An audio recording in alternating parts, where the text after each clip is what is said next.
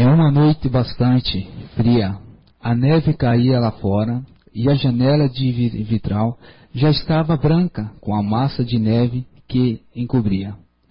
E nossa Hannah sentada em uma cadeira, com os pés postados em cima de um banco improvisado. Sorria mesmo fraca e sentindo cada vez mais aproximação de seu fim. E lá fora ouvi uma voz que ao longe gritava, era Gutenberg, que saltando do cavalo havia caído e prendido seu pé nos, nos arreios do cavalo. Caído no chão, sem forças, e Hannah iniciava um processo de agoniação e o que fazer. Um dilema, cuidar da irmã querida que havia nos criado e educado, ou socorrer o irmão difícil que atormentava o nosso convívio, nos retirando todo o nosso sustento e procurando as tavernas e as mulheres. Por um instante, em nossa casa mental, a ideia de deixar, deixarmos o Gutenberg sucumbir, e quem sabe Hannah se recuperava e podíamos voltar a ter um pouco de paz.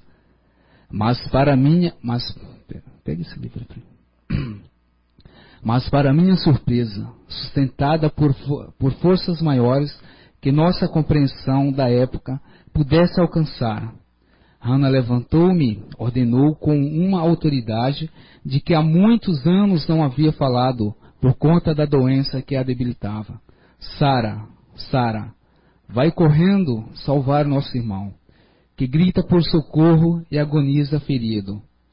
Hannah, não levante, estás muito fraca, e não faças assim. Gutenberg é homem, e se não for ele, e se for salteadores, ou um perigo iminente? Não, Sara, é nosso Gutenberg. Vá, não hesite, tudo vai mudar. O ajude. Depois de hoje, ele não será mais o mesmo. Vá agora. Vivam em harmonia. Estarei sempre por perto. Vá logo. E quase empurrada saí à procura de onde pudesse estar o malvado Gutenberg. Com muito custo o achei, quase morto, e não sei como tive força para arrastá-lo para nossa cabana. Algo, algo nos puxava, por momentos tive impressão de ver a Hannah, mas eu havia deixado na cabana e, para minha surpresa, quando cheguei, a Hannah estava morta e Gutenberg desmaiado. O ferimento demorou a sarar e sua perna ficou dura, sem movimento, e vivemos junto até velhice. E meu dilema durou anos em amar ou odiar. Escolhi amar, perdoar e auxiliar. E só depois aqui vim saber que quitei débitos gigantescos para com Gutenberg e Hannah. Hoje, Gutenberg se encontra encarnado, já bem velhinho, e eu já voltei aqui. Lá estive ao seu lado, na terrinha brasileira. Meu dilema, seu dilema, só resolvido com amor. Aprendi a amar e entender que a lei da reencarnação é pura justiça. Com amor, Sara. Psicografia recebida pelo médium Zé Araújo em 29 de 8 de 2010, na reunião mediúnica da CIU Recanto Saber, Blumenau. Boa tarde a todos, sejam todos bem-vindos. Já tem tempo que eu não apareço por aqui, né? Acho que desde outubro. Estava preguiçoso. Mas é isso aí. É um, para mim é um privilégio estar aqui de volta, né? Eu descobri que tem gente que acha que eu venho de Curitiba, né? Mas não é não, eu moro aqui, vou trabalhar lá de segunda, volto sexta, e, e por isso talvez alguns não me vejam com tanta assiduidade aqui na casa. Mas agradeço aí o convite de estar aqui, e para mim é sempre bom, tá? Eu espero que hoje a gente consiga também é, motivá-los a refletir sobre as suas vidas aí e transformá-las num bem, só pra, não só para vocês, mas para quem vos cerca também. Bom, razão e o querer, né? influência da mente humana. O que seria a razão? Senão a capacidade da mente humana em discernir sobre os mais variados assuntos, sobre os mais variados problemas, dificuldades, Não seria a razão, é, a maneira de encontrarmos soluções para os nossos problemas, para descobrirmos é, coerências, incoerências, contradições, formar conceitos, novos conceitos. A razão sempre vai nos impelir a refletir sobre algum assunto, seja ele qual for. E o querer? O querer nada mais é do que a nossa vontade, o nosso desejo. E muitas vezes há um certo conflito entre o que nós desejamos e o que a razão, o que a nossa consciência vai nos puxar, vai nos cobrar a, a, a agir é, diante da nossa vida, da, da, das nossos problemas. Como é que funciona é, essa contradição, esse conflito? O que, que existe entre a nossa força de vontade, os nossos desejos e a nossa maneira de pensar? Que muitas vezes foi construída de acordo com as nossas vivências, com as nossas leituras, com as nossas vindas no centro espírita, com os nossos cursos, com os nossos diálogos com pessoas mais novas, mais velhas, mais experientes, menos experientes mais cultas, menos cultas. Então, muitas vezes, o que a gente deseja para a nossa vida vai de contra ao que a gente está estudando, ao que a gente está racionalizando, ao que a gente está aprendendo, ao que a gente está adquirindo de conhecimentos. E muitas vezes acontece o quê? Nessa interação entre o nosso desejo e a nossa razão, um desvio, né?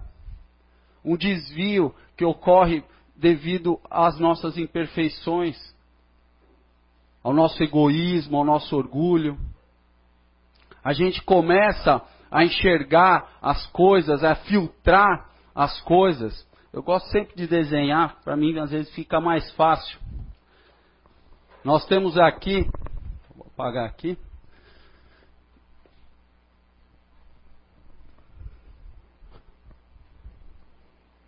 Nós temos aqui o mundo exterior.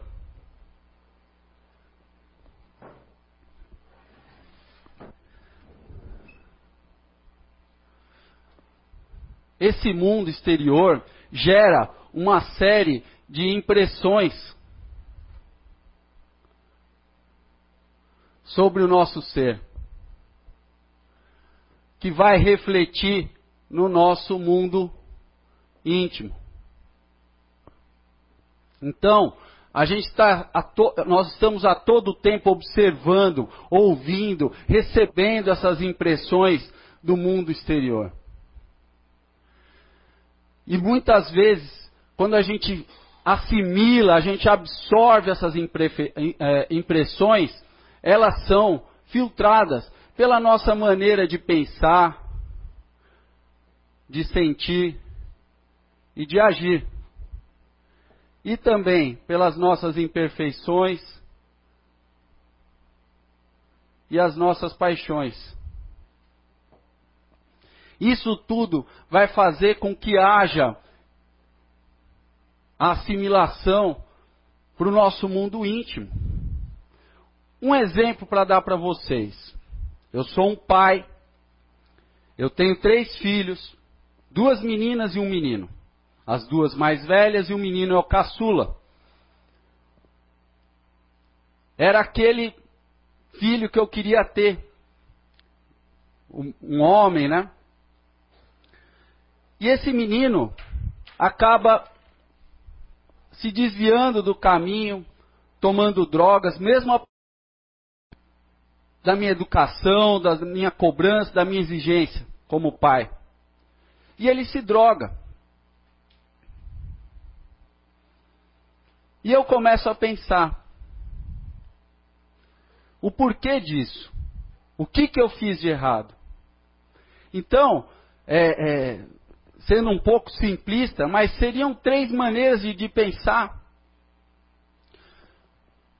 de acordo com as minhas imperfeições, do tamanho do meu orgulho, do meu egoísmo, eu vou filtrar esse problema, essa, eu vou assimilar essa dificuldade que eu estou tendo na minha vida da, das mais variadas formas. Uma delas, eu posso assimilar como uma forma de medo. Esse problema do meu filho ser drogado pode me constranger a, a, a ter um, um, um medo sobre essa situação. E eu fazer o quê? Eu fugir dessa situação. E fingir que eu não estou vendo nada. E essa vai ser a maneira que a minha razão vai criar para eu resolver esse problema. Eu fingi que ele não existe. Eu vou rezar, vou pedir, mas tomara que não seja. Eu estou desconfiada que esse menino está tomando drogas. Está fumando alguma coisa. Mas, ah, não é coisa da minha cabeça. Não, não, não. Não pode ser. do que ele tão bem. Pode ser que o meu orgulho seja tanto que o erro do meu filho possa se espelhar num erro meu e eu me sentir incapaz como pai, como pai. E esse erro para mim pode ser tão constrangedor que a melhor forma de eu resolver esse problema é eliminar ele. Pronto, tu tá fora de casa. Filho, do, filho meu não se droga. Vai pra rua. Quer viver que nem drogado? Vai ficar com os mendigos na rua. Você não é mais meu filho. Pronto resolvi o problema. Fazendo o quê? Eliminando o meu filho da minha vida.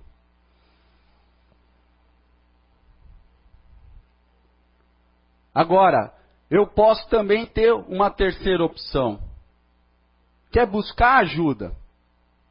Através da minha fé, da minha determinação e do meu amor também. Como na leitura ali do, do Ito, nesse livro, Contos do Outro Lado 2, que vale a pena vocês lerem.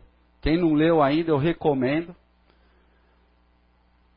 Se ela não resolvesse lá salvar o Gutenberg, ela não teria essa chance. Porque muitas dessas impressões aqui que a gente vai colhendo, e de acordo com como a gente pensa, sente, age, de acordo com as nossas paixões e imperfeições, geram emoções na nossa vida. E são as emoções que fazem a gente se sentir o quê? Vivo. É aquele pai que sentiu medo, eu resolvi da forma que eu senti na hora. Eu não sei resolver esse problema, eu vou fingir que ele não existe. Ou aquele pai que teve raiva e falou: não, vou acabar com esse problema e, e pronto. Então a nossa mente, a influência da nossa mente, tem esse poder sobre a nossa vida. Enquanto a gente não perceber isso, a gente vai ficar sujeito a todas essas impressões e fazendo esse essa montanha russa às vezes de emoções que é a nossa vida. Uma hora a gente tem medo, outra hora a gente tem tristeza, outra hora a gente tem alegria, outra hora a gente tem raiva. E às vezes acontece tudo isso ao mesmo tempo. E isso não é bom. Porque no fundo o que a gente quer da nossa razão, o nosso desejo em relação à nossa razão é ter o que? O controle emocional sobre nós mesmos. Várias vezes a gente não percebe as coisas ruins como boas. Muitos aqui vão poder falar: Ah, Roberto, é fácil dizer. Ah, morre não sei quem, eu vou ficar feliz. Eu perco o emprego, eu vou ficar dando saltos de alegria. E por que não? Quem disse que quando a gente passa por algum momento ruim, a gente tem que ter uma emoção negativa? Será que não foram as experiências de vida de nossos pais, de nossos amigos, de nossos avós, que nos concitaram a isso?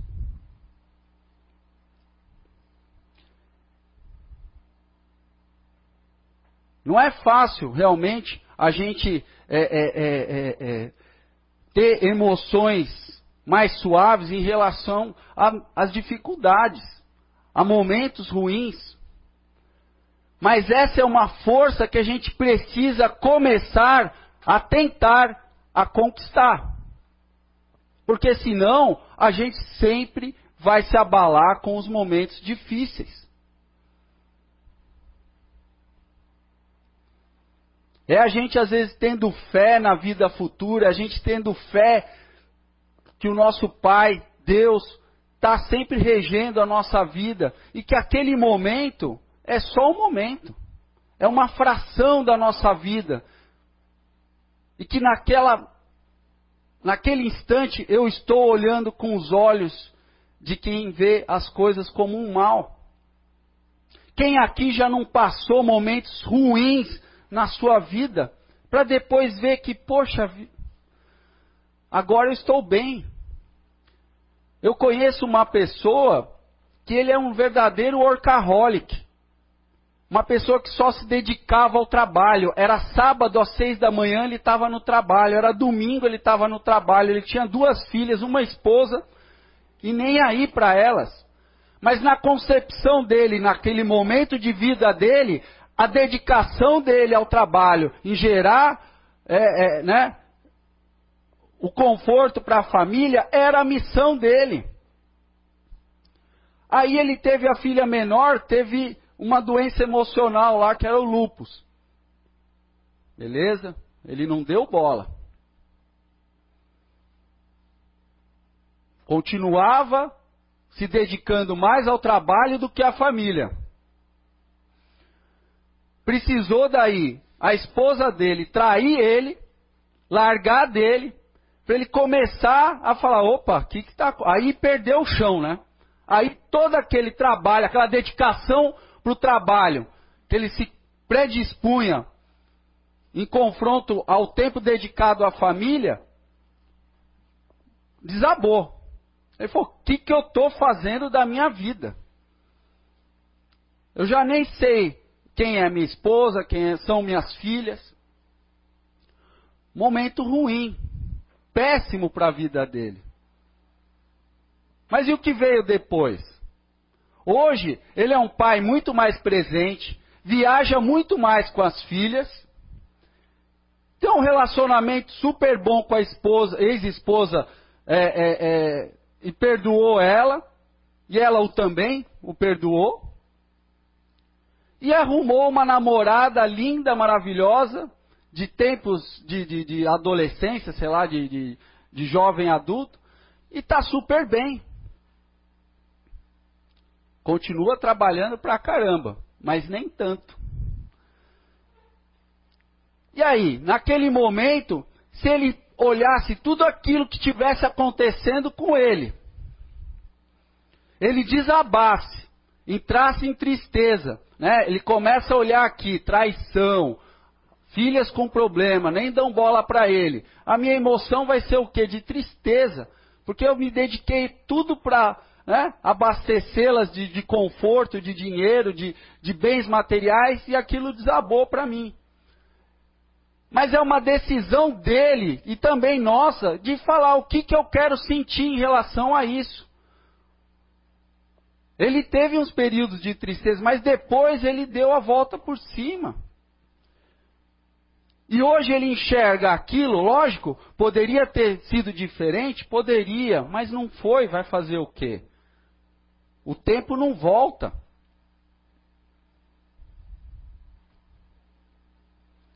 Então, o que eu quero dizer com isso, pessoal? Às vezes a gente não encara aquele problema como fala, olha, poxa vida, ó que desafio.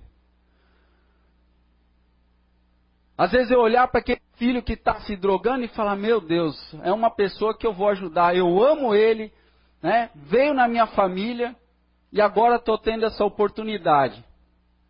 talvez possa ter um momento de reflexão, de tristeza, de pensar, poxa, será que eu não dei atenção? Será que, poxa, teve sinais que eu via, eu tentei meio que achar, não, não deve ser, né?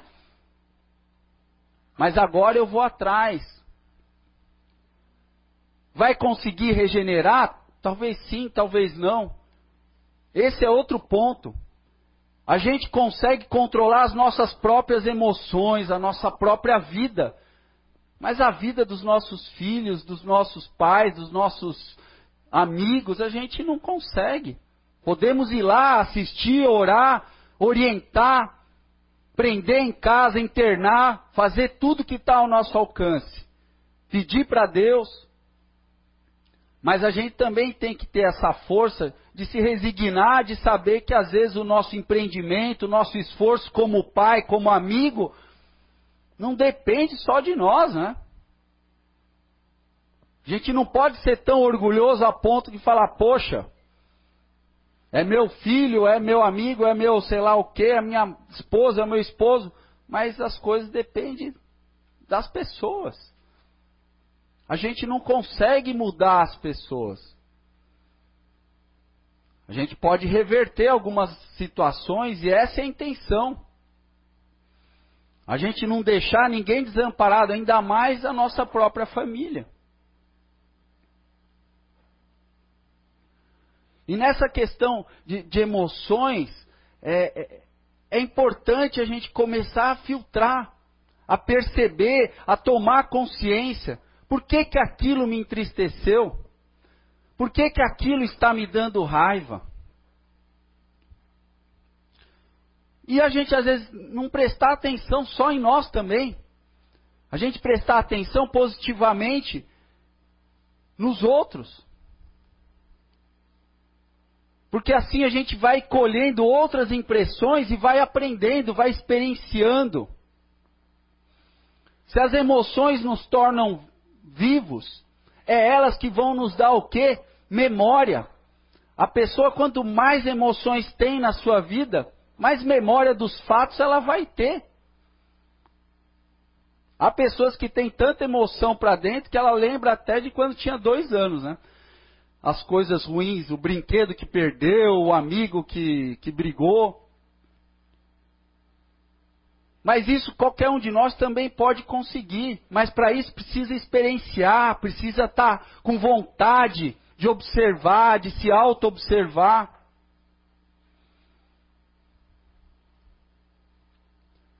Um dia desse eu estava reparando, eu tenho alguns tipos de problema que ocorrem na minha vida que me deixam assim, meu Deus, que droga, que saco, de novo. E eu acho um auê, eu falo, meu, sabe, me abala, eu fico, meu, né, aquela coisa ruim. Mas eu vejo que pessoas do meu lado ali, para elas aquilo não. Meu, tão simples. Mas essa mesma pessoa que para ela é tão simples os meus, resolver os meus problemas, para ela voltar a palavra no que ela disse, por exemplo, é muito mais difícil do que para mim. Esses dias eu vivenciei, me permiti vivenciar isso, que eu comecei a prestar atenção. Desliguei o piloto automático, saí do sono que às vezes mesmo estando acordado, às vezes vive a vida, parece que está dormindo, né? Porque a gente não presta atenção na gente nem nos outros. Mas eu comecei a reparar. Uma pessoa que eu admiro assim, ela, eu encontrei ela numa situação de aflição que ela, para mim era super simples. Não, volta a palavra, fala que você pensou melhor e diz que não vai ser mais assim. Ah, mas é tão para mim é.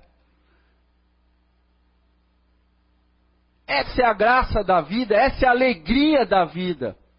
A gente perceber essas coisas. Hoje aqui contando isso para vocês, eu fico tão feliz comigo mesmo. Não estou me gabando, tá? Mas eu fico contente. Porque essa é a graça da vida. E não se deixar levar pelas emoções negativas, nem ficar com raiva, porque eu não consigo é, ter uma atitude diferente em relação àqueles problemas, nem ficar triste com isso e nem também ficar com medo. De falar, ah, vou fingir que isso não tem, é melhor não resolver e deixa assim. Não. A gente tem que buscar essas emoções alegres. A gente tem que começar a mudar é, é, o automatismo que a gente cria em relação às coisas ruins.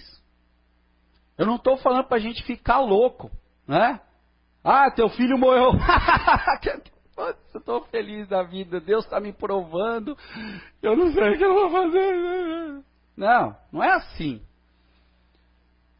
Meu Deus, eu tenho duas filhas. Se um dia eu, sei lá, prematuramente perder uma delas, eu vou me abalar. Não sei nem se eu volto aqui, sei lá. Posso falar assim, ó.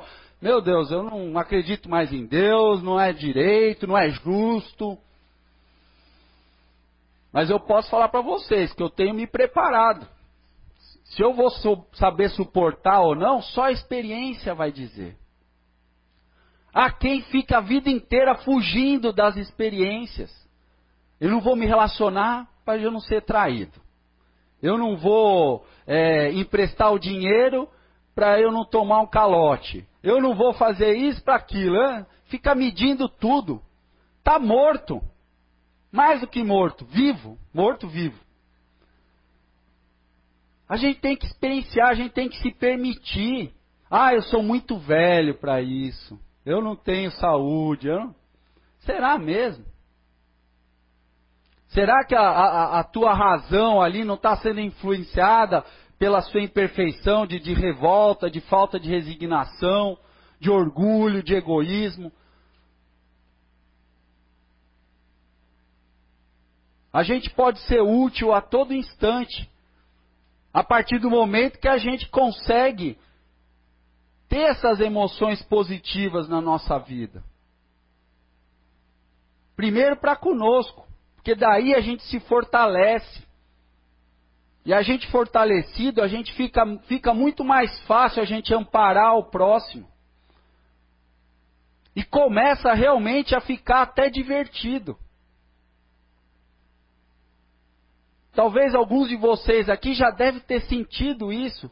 Como é bom às vezes você pegar alguém aflito, desesperado, ou que está lá desolado, desanimado, e você consegue pegar e com as suas palavras, com a sua vontade, que às vezes você nem tem para a sua própria vida, mas você vai lá e consegue demover aquela pessoa dos pensamentos negativos, da, do desânimo, e a pessoa sai bem melhor do que chegou quando estava conversando com você. E aí a gente sente aquele gostinho, puxa, ajudei alguém. Só que muitas vezes, o nosso orgulho, aqui esses filtros, a gente fala, eu ajudei alguém. No outro dia ela nem liga para você. Poxa, nem ligou para mim, para agradecer. Fiquei ouvindo aquela chorumela toda. Cara, a gente acaba com todo o bem que a gente fez no dia anterior. É parar para pensar, usar a razão em nosso benefício. A gente já tem aprendizado suficiente para saber que isso não é certo. Só que às vezes a gente fica cego, surdo, mudo em relação às nossas imperfeições, às nossas reflexões. A gente acha ainda só porque eu ajudei alguém, aquela pessoa tem que me ajudar. É toma lá da cá. Se a gente parar para pensar, isso é um pensamento mesquinho, pitoco, pequeno. E que não traz alegria. Não traz emoções saudáveis para a gente. A gente tem que fazer o bem com desprendimento de si. Honesto. Lógico, às vezes a gente não vai fazer isso de uma hora para outra. Mas tudo tem que ter um começo, tem que ter um início. Já algumas palestras atrás, aí anos, sei lá quando, eu falo, tem gente que não dá um sorriso. Para começar a dar um sorriso, ser mais simpático, os primeiros é um sorriso amarelo, né, meu? Depois vai relaxando, né? Os músculos estão tão duros na face que nem tem. As rugas já fecham o rosto para baixo, né? No começo é difícil, mas depois vai indo. A vida não é fácil, é fração, é um tempo só que a gente tem ali, pequeno, se a gente comparar com a eternidade que a gente tem, se a gente se considera seres imortais, uma vida aqui encarnado não é nada. E a gente está sempre o que? Se abalando, se desesperando, se afligindo e sempre esquecendo que vai tudo passar. Tudo vai ter um fim. Só depende da gente. Se eu começo a encarar aquele problema com medo, com tristeza, com raiva, que às vezes se, é, é, é se transforma em revolta, essa revolta está com quem?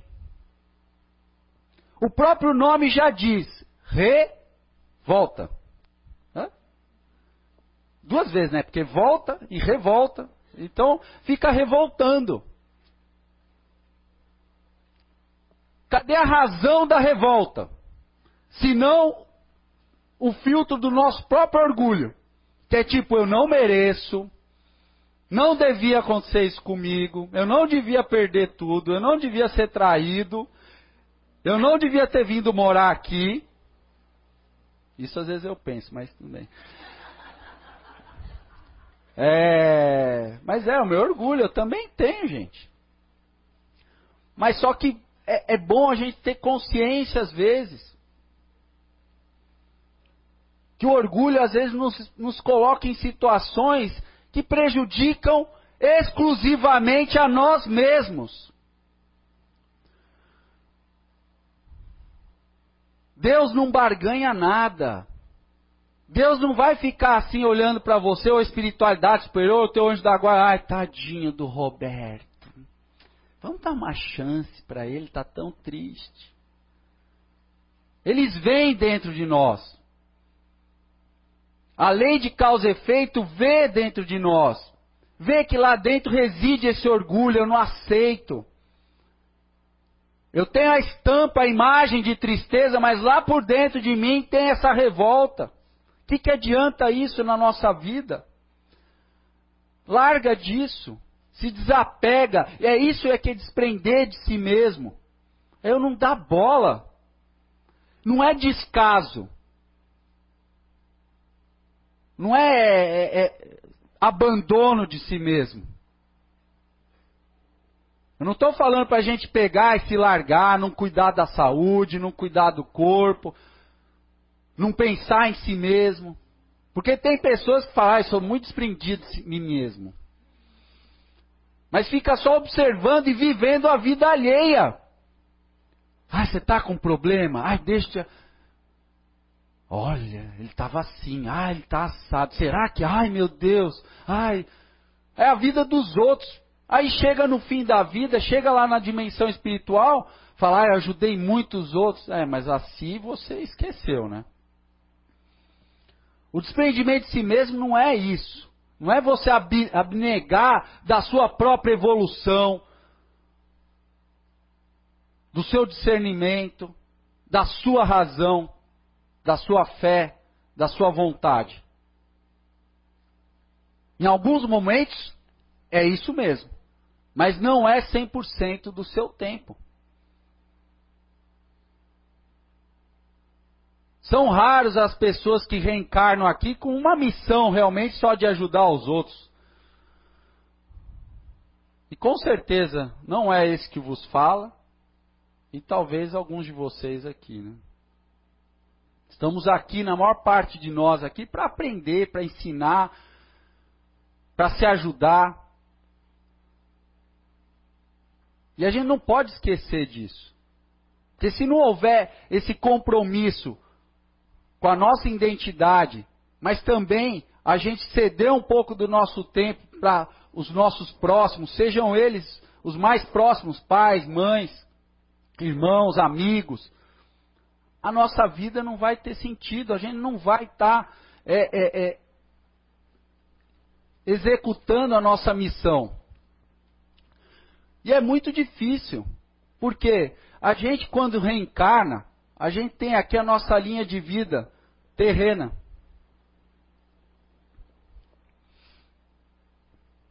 E a gente tem a nossa linha de vida espiritual.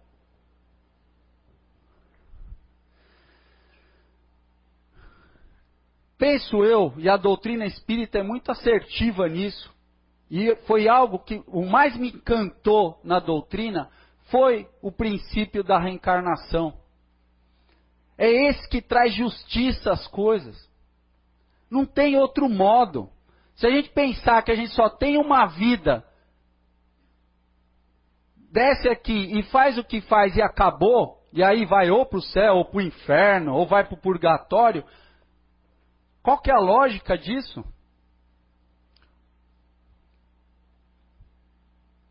É só parar para pensar.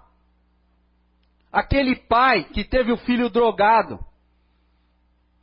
Se ele chegar um dia, esse filho, se morrer, praticamente se suicidar pela droga, aos olhos de Deus ele é um suicida. Então ele vai para o inferno. Agora, aquele pai abnegado que tentou com todas as suas forças, com todo o seu amor, a internar, a persistir, a cuidar daquele filho, a buscar ele nos becos, vai para o céu. Aí vai ficar, qual a justiça de Deus nisso? Esse pai maravilhoso, abnegado, que vai lá para o céu, vai ficar distante do filho amado que está no inferno e nunca mais vão se ver eternamente.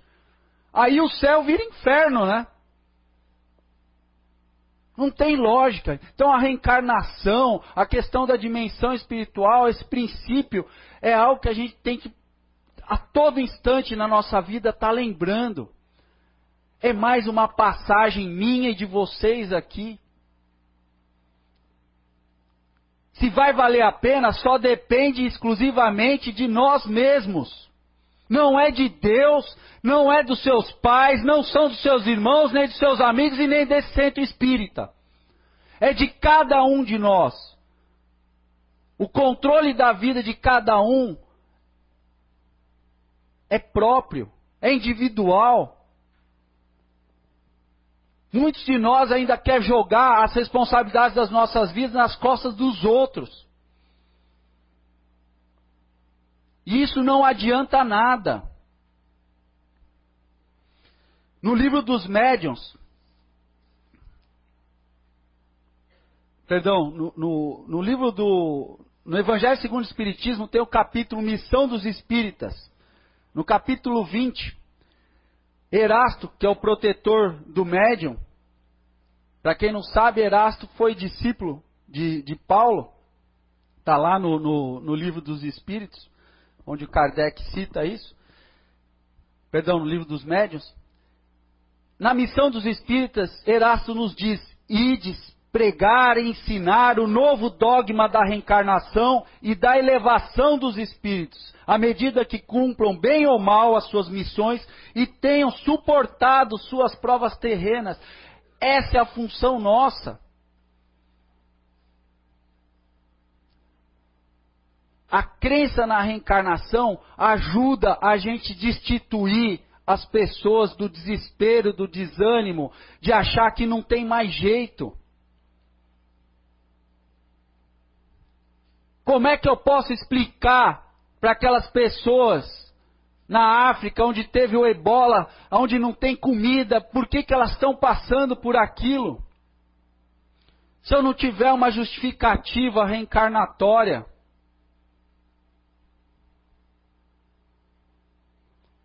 A própria Sara ali nos diz isso. Muitas vezes a gente acha que aquela coisa ruim ela ia deixar o Gutenberg morrer, né? Ela se refere ao malvado Gutenberg. Só que a, agora eu esqueci o nome da a Hannah, né? Um espírito mais evoluído, evoluído e já pressentindo que a missão dela já estava sendo cumprida ali, naquele instante fala: "Não, você vai salvar ele". Porque ele precisava. Ele é que tinha as imperfeições a serem lapidadas, a serem buriladas. E a própria a própria Sara tinha débitos para com ele com a Hannah, cuidou dela, mas no fim da vida ficou cuidando do Gutenberg e acabaram é, se perdoando e atenuando as suas dívidas. Ah, foi uma coisa ruim? Ela diz ali esse dilema, né? Ela diz triste dilema, porque ela gostava muito da Hannah, Mas ela não queria deixar ela ali morrer. E acabou morrendo sozinha. E para ela ficar com o Gutenberg, ela não estava nem aí para ele. Mas era isso que ela precisava passar. Ela poderia ficar odiando, ela poderia ter transformado a vida dela e do Gutenberg no inferno aqui na Terra. Mas é um o desejo dela foi outro. E é isso que a gente tem que fazer, porque nessas indas e vindas aqui de reencarnação,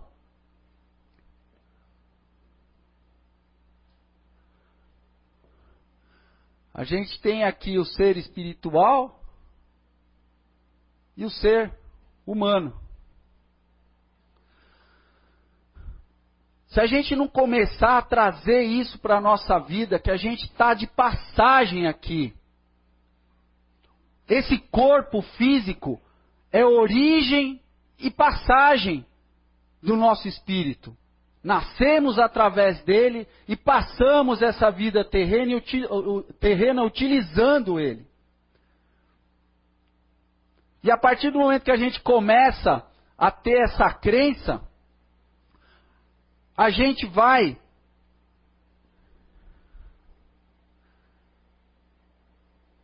alinhando a nossa missão terrena com a nossa missão espiritual. Mas isso não se faz só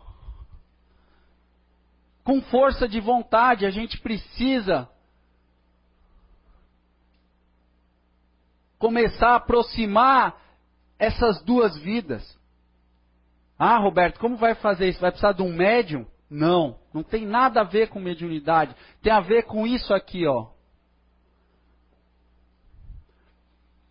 partir do momento que a gente começa a crer na reencarnação, saber da, da, das motivações anteriores, das causas anteriores em relação à nossa vida, da lei de causa e efeito, o que eu estou fazendo aqui agora na, na Terra vai refletir lá na minha vida espiritual e vice-versa.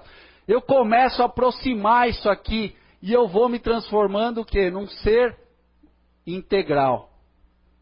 Eu vou começando a unir o meu ser humano encarnado a esse ser espiritual que tem missões. Eu planejo aqui reencarnar, mas chega aqui na hora, eu tomo outras motivações. É como aquele exemplo anterior. Esse cara que eu conheci, ele tinha muita fé em si mesmo, uma fé humana no seu trabalho. Ele é um vencedor, ele é um, um cara de sucesso conquistou os resultados que ele almejava. Mas só que ele não estava alinhado com a sua missão espiritual, que era dar atenção à sua família, a perceber mais os outros.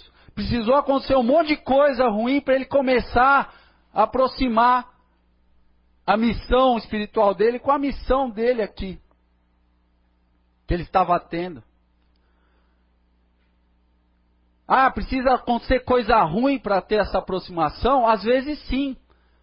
Agora, se a gente começa a ter essa fé raciocinada, a começa a refletir, por que, que eu estou me sentindo assim? Por que, que isso está me aborrecendo? Por que, que isso me dá medo? Por que, que isso me dá tristeza? Por que, que isso me dá raiva? E não alegria? O que está acontecendo? Eu começo, através do autoconhecimento, conhecimento, a apoiar essa fé. Que não vai adiantar a gente ter uma fé, não, eu acredito, eu acredito.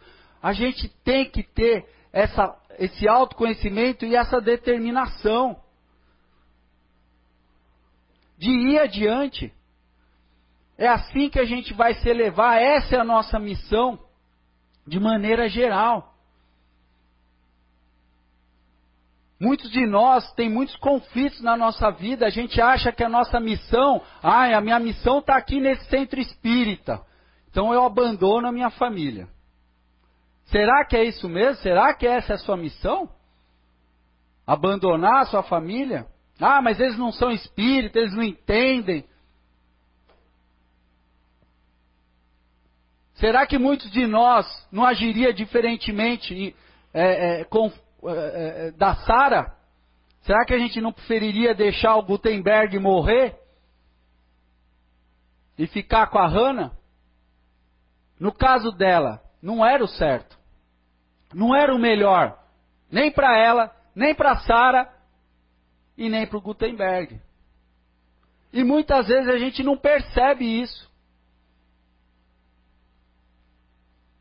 Que as nossas missões estão bem na nossa frente, bem na nossa cara.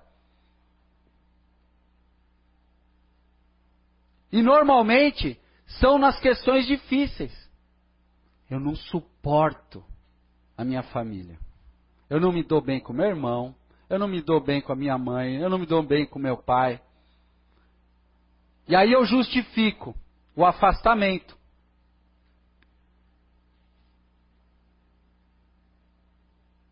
O medo de interagir, de se revoltar, de ter natais desastrosos, aniversários calamitosos, melhor eu me afastar.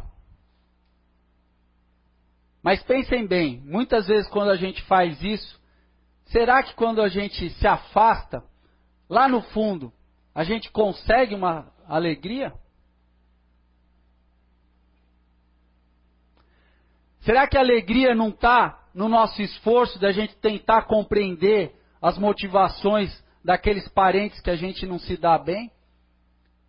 E espírita ainda tem um, um problema, né? Quando a gente não se dá bem com um familiar, fala, deve ser de outra vida, né? Ele deve ter me roubado, deve ter me matado. O ruim é sempre o outro, né? A gente nunca fez nada de ruim, né? A gente já fala assim, pô, minha sogra deve ser. Ela deve ter me, me enforcado, matou, por isso que eu não me dou bem com ela. Aí a gente justifica, por isso que eu não me dou bem, é fluídico, sabe? Eu sinto uma coisa com ela que.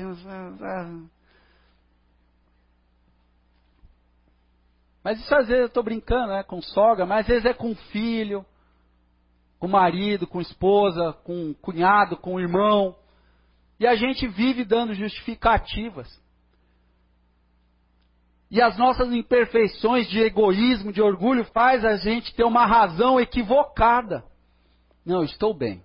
É só, de não, só de não ver eles eu estou bem.